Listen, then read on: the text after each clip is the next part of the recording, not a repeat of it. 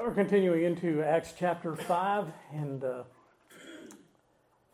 we'll be here verses 12 through 14 this morning. And through the hands of the apostles, many signs and wonders were done among the people. And they were all with one accord in Solomon's porch. Yet none of the rest dared join them, but the people esteemed them highly. And believers were increasingly added to the church, or to the Lord, multitudes, both men and women. How does a person get saved? Well, the common answer among evangelicals, many evangelicals, is, well, they decide. They decide to have Jesus as their Savior. The common phraseology is, I made a decision for Jesus. Or, in other way, at times we'll say, I accepted the offer. And why not?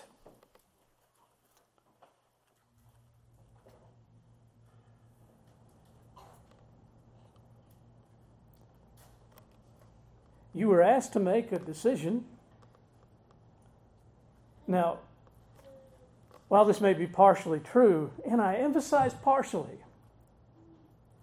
because these statements that are made, I decided, I accepted,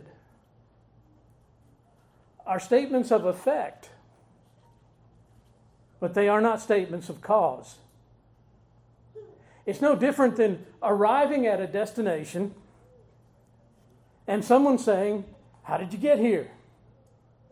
And you say, well,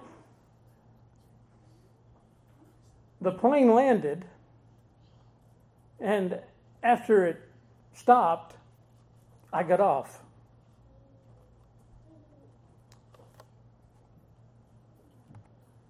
To merely say I decided or I accepted not only puts the emphasis, and can we say the glory, on the acceptor. So we have to go to the source, the first cause, the reason for the action, the cause of the effect.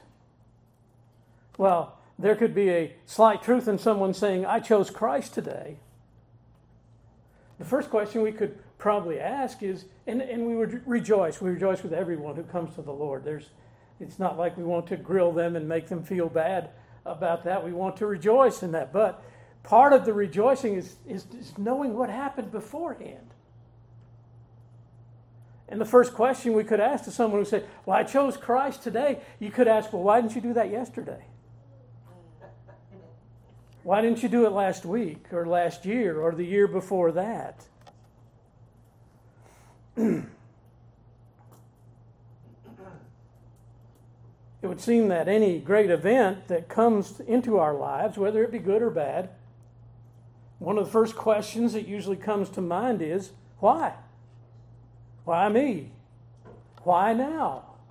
How did it happen? But in salvation particularly, we must ask the question, how did I come to believe? How is it that one day I didn't believe and today I do believe? How is it that one day I spurned Christ, today I embrace Him? How is it that a day or so ago I didn't even worry about my soul? And now I know that my soul is safe in Him. We might answer by stating the means. How did you come to believe? Well, the means that God used. Someone preached, someone taught. Somehow the manner, the gospel was brought to me in word. To that we might ask, that is great. Had you not ever heard it before? And someone might say, oh yes, I heard it several times. Well, why is it now the fifth time that you hear it? You embrace it. Turn with me to John chapter 9.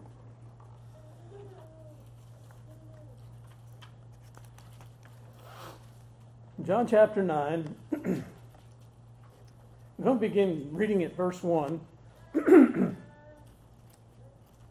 Now, as Jesus passed by, he saw a man who was blind from birth. And his disciples asked him, saying, Rabbi, who sinned, this man or his parents, that he was born blind? There you go. They were the legalists of the moment. Obviously, he or his parents did something for him to be in this particular position.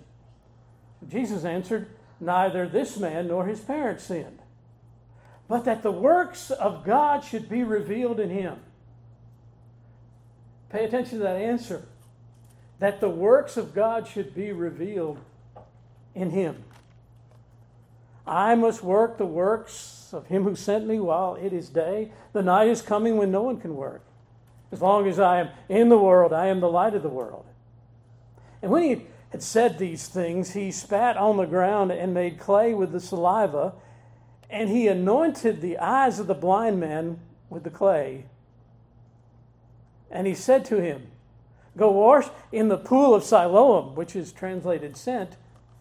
So he went and washed and came back seeing. Therefore the neighbors and those who previously had seen that he was blind said, is this not he who sat and begged? Some said, this is he. Others said, he is like him. And he said, I am he. Therefore they said to him, notice the question, how were your eyes opened? See, a great thing has come to pass. He who is born blind now sees. So what's the first question he is asked? How did it happen? How did it take place? This is not only, here they are asking, how were your eyes open? Now, if we look at verses 13, they brought him who formerly was blind to the Pharisees. Now, it was the Sabbath when Jesus made the clay and opened his eyes. The Pharisees also asked him again how he had received his sight. He said, he put clay in my eyes, I washed it, and I see. It's the first question the Pharisees ask. How do you see? How is it that you're seeing now?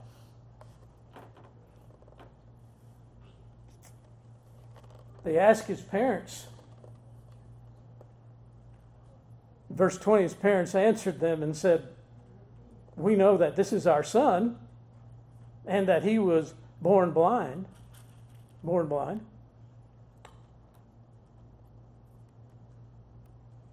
And so they questioned the son again. Verse 24, so they again called the man who was blind and said to him, give God the glory. Isn't that interesting? Give God the glory. A miracle has taken place here. It's the first thing you need to do. Give God the glory.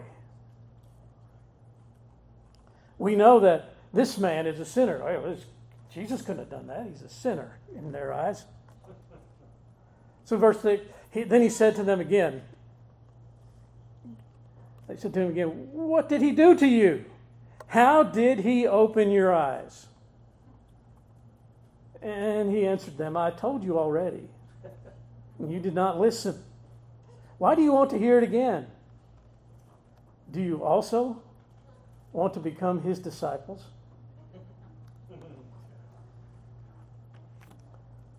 What about this healing? The man was born blind. We're told that. The second thing, who was responsible for the preparation of this man receiving his sight? Jesus. Verses 6 and 7. Who was responsible? That is, who caused this blind man to see? The Lord. Now, someone might ask, but isn't it true that the man did what Jesus told him to do? And yes, we'd have to answer, that is true. But what made him obedient is the next question. Someone has just put dirt in your blind eyes.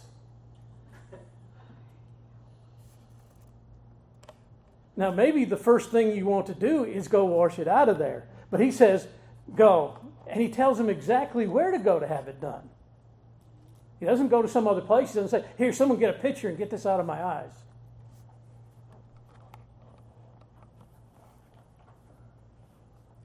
How is it that he found what Jesus said and commanded to not be a matter of disputation and debate? I mean, he could have just said, I'm blind and you just put dirt in my eyes. How am I supposed to believe you? But instead, we find here in Acts chapter 5, or in John chapter 9 and verse 7, so he went. So he went. Now again, someone might say, after an incident like that, well, you know, I was blind, but I washed my eyes and now I see. Now, would that be honest? Yeah, to a degree it would be, but only partially so. All of Jesus' miracles have a spiritual lesson contained in them. Lame and crippled. That's our spiritual state. We will not go to him in our natural state. Blind.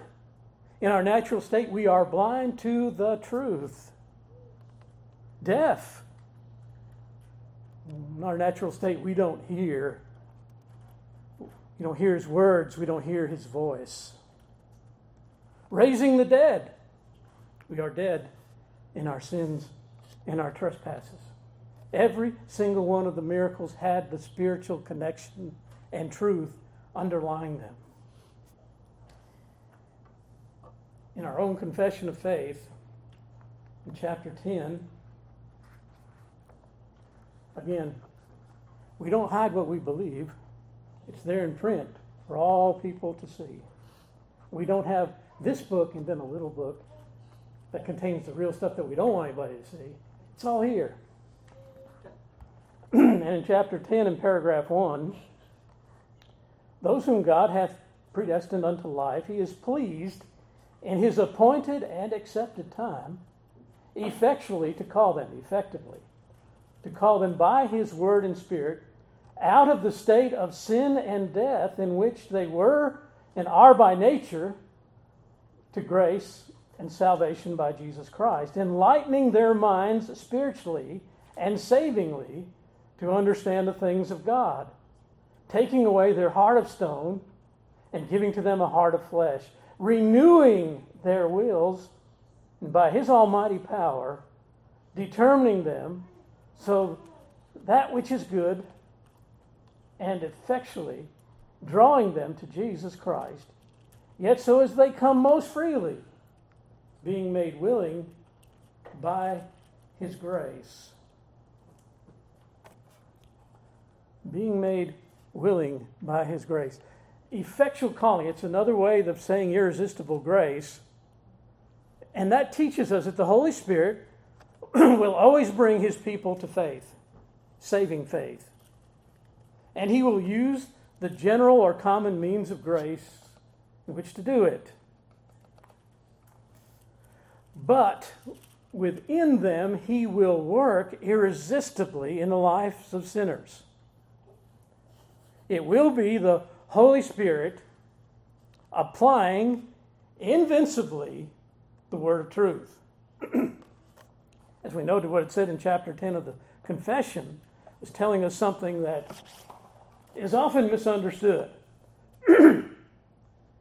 It's not that he grabs hold of someone and drags them all away, kicking and screaming, into the kingdom of God.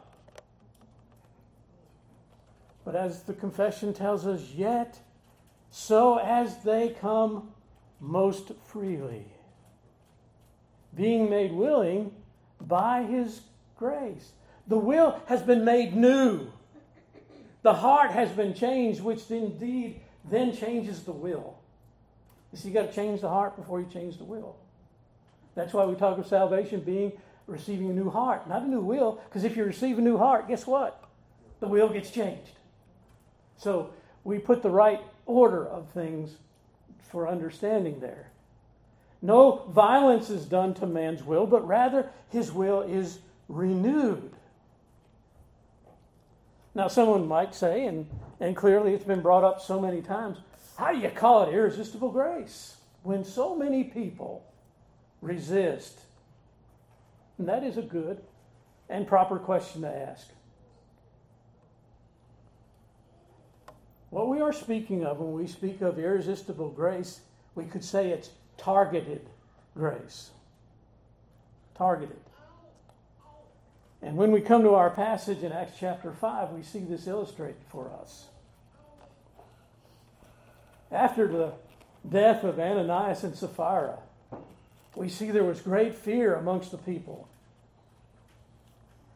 Between the apostles being arrested for proclaiming Christ and Ananias and Sapphira being arrested or being killed, executed for lying to God, by God, not by Peter and James or any of the apostles. This would not be the perfect setup for bringing people into the kingdom.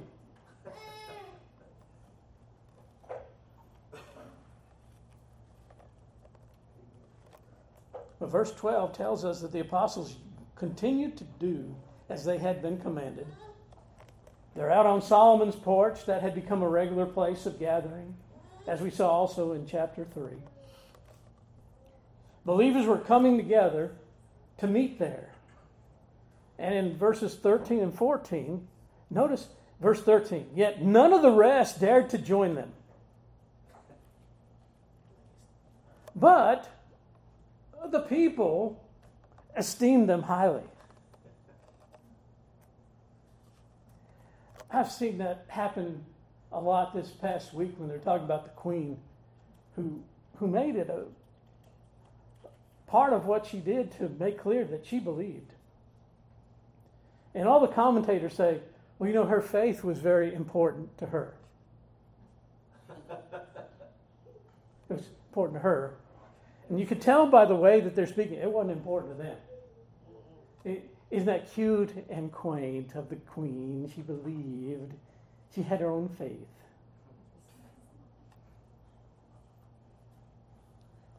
And this is kind of the same situation here in verse 13. These people, these Christians, seem to be pretty good people, but you know, that's not for us. We're not sure about that. Yet none of the rest dared to join them. Yet when we come to verse 14, it's almost like, say, Luke, what are you doing here? Are you contradicting yourself? Verse 14, and believers were increasingly added to the Lord, multitudes of both men and women.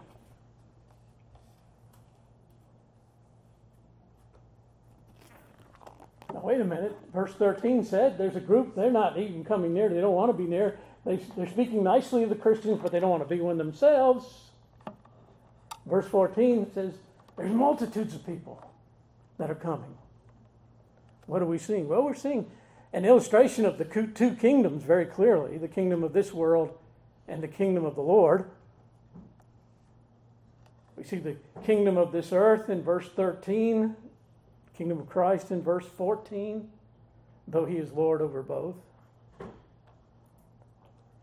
Verse 13 shows us that there was a portion of people who dared not join with them. They saw what took place. They heard what was said, and even further, they spoke well of the church. In essence, what we would say, they received what we call the external call. They had been placed in a place where they heard the truth of Christ. It was given to them, but it didn't go any further than here. It didn't go from here down to here. It stayed here. In fact, in many cases, it just bounced off.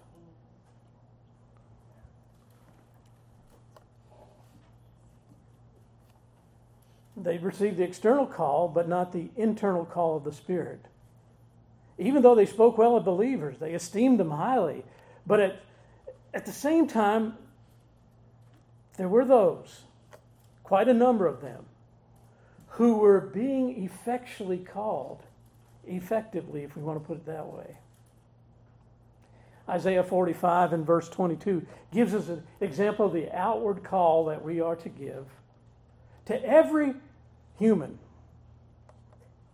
Look unto me and be saved, all you ends of the earth, for I am God and there is no other.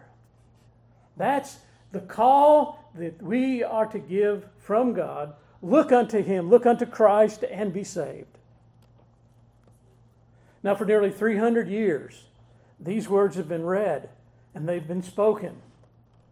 Yet not everyone has been impacted by them. They've not considered those words, nor felt compulsion by them. This is what we read in Acts chapter 7 and verse 51.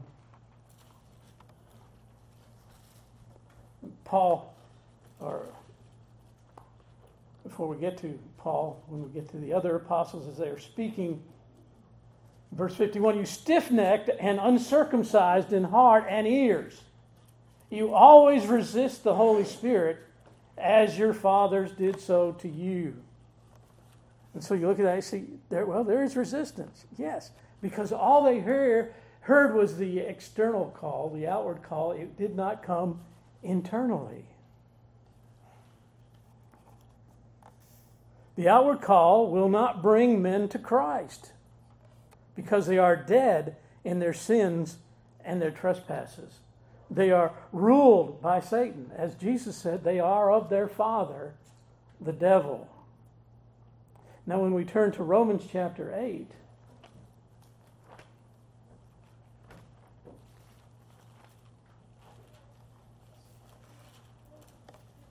and we look at verse 29,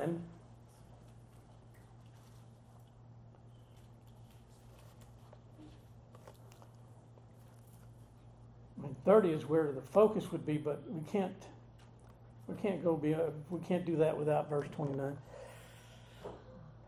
Notice how it begins, verse 29, for whom he foreknew. That speaks individually, and foreknowledge means that it was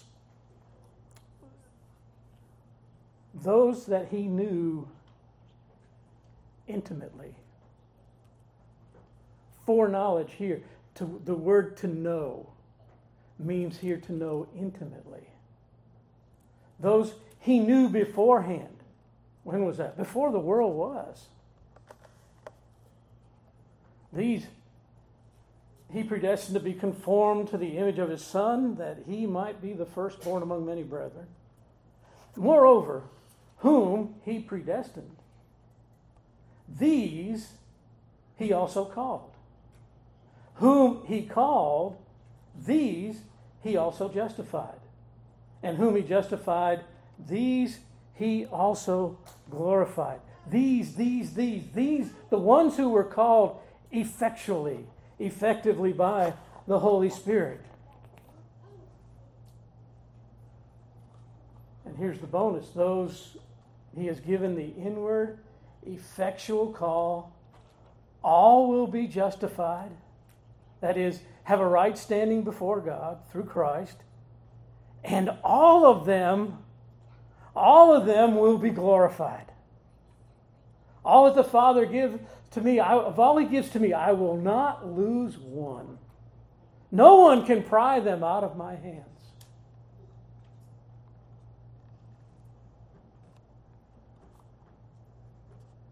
I think of that for a moment. I think somebody says, well, if I choose not to be saved, I can choose not to be saved after I've been saved.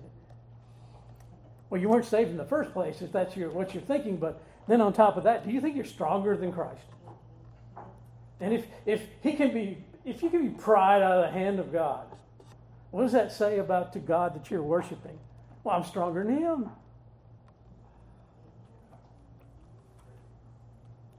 These He also glorified.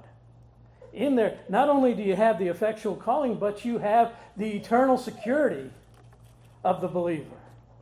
The perseverance of the saints, as we call it. Because if He's called you and justified you, He's going to glorify you. It's going to happen. There's no changing of course. And if we could, as believers, just grab that and get off this treadmill and actually start to believe God really, really loves me.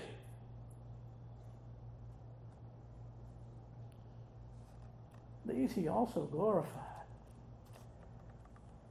But see, it's all the work of God. It's what we call theologically monergistic, one-sided, as opposed to the often taught synergistic. Some of you who are of somewhere near the same age area as I am, the kid's just an old. No, before there was stereo, there was monaural. That you only had one channel to hear. When I was working at the radio station, we would get, as things were changing, we would get 45s that would come in, some monaural, some stereo. In fact, on one side it might be monaural, and the other side stereo, depending on the equipment that was at the radio station at the time. Because there are a lot of times that if you were trying to play a stereo 45 on a monaural equipment, there was a channel that was left off, so the fellow would be singing and the backup singers weren't there, which made for an interesting sound. Salvation is monergistic. Christ does it.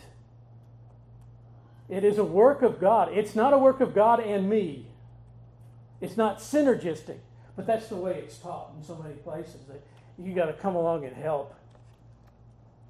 And as we've been talking about the Holy Spirit in the last couple of sessions and then in the Vacation Bible School, if your picture of the Holy Spirit is one of an old man who needs help across the road, then you need help. Because you've got a terrible misunderstanding.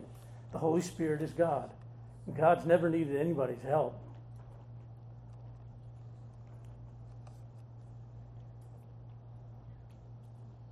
Paul would write in Galatians 1 and verse 15, "But it pleased God who separated me from my mother's womb and called me through his grace." You know, if we read Ephesians chapter 2,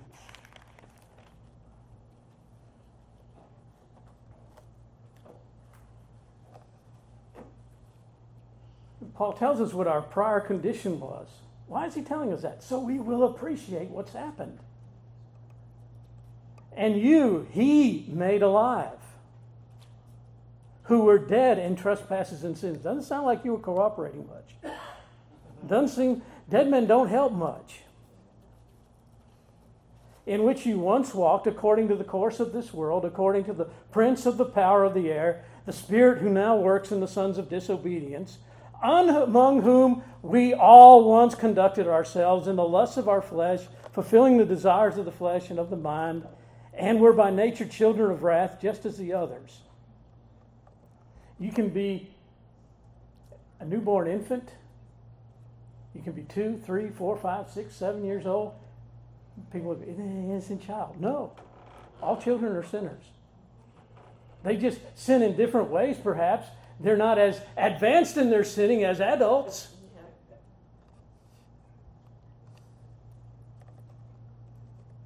So that's a pretty ugly picture we get there. But then in verse 4, "But God, who is rich in mercy," because of what?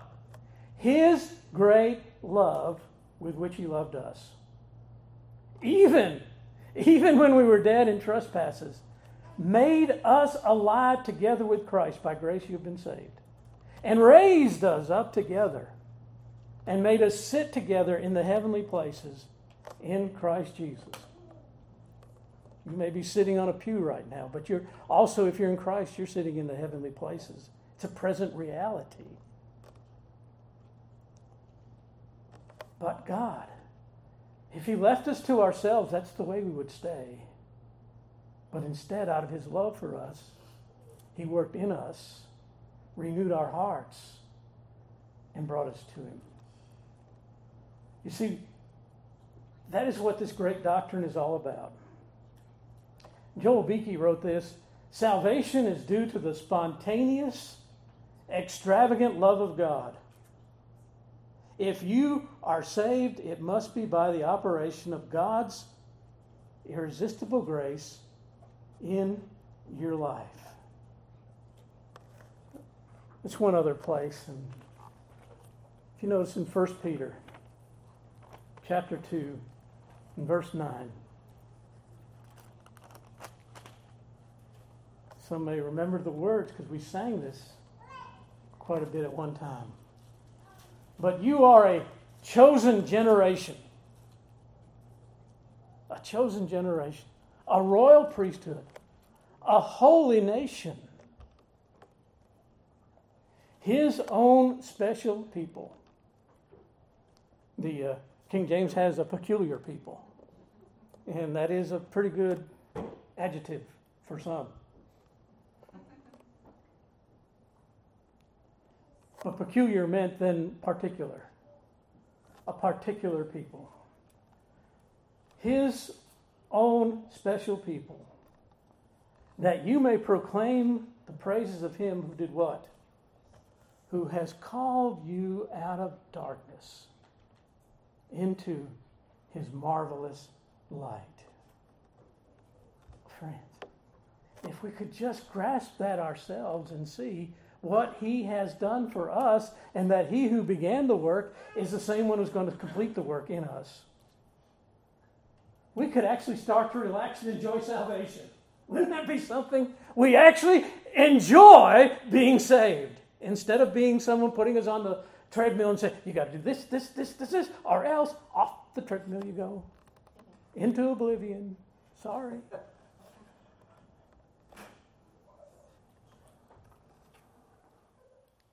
See, only one response to our salvation, as the blind man said in John 9, I was blind, but now I see. Jesus said, my sheep hear my voice, and I pray that you hear him today. Let's stand together for prayer.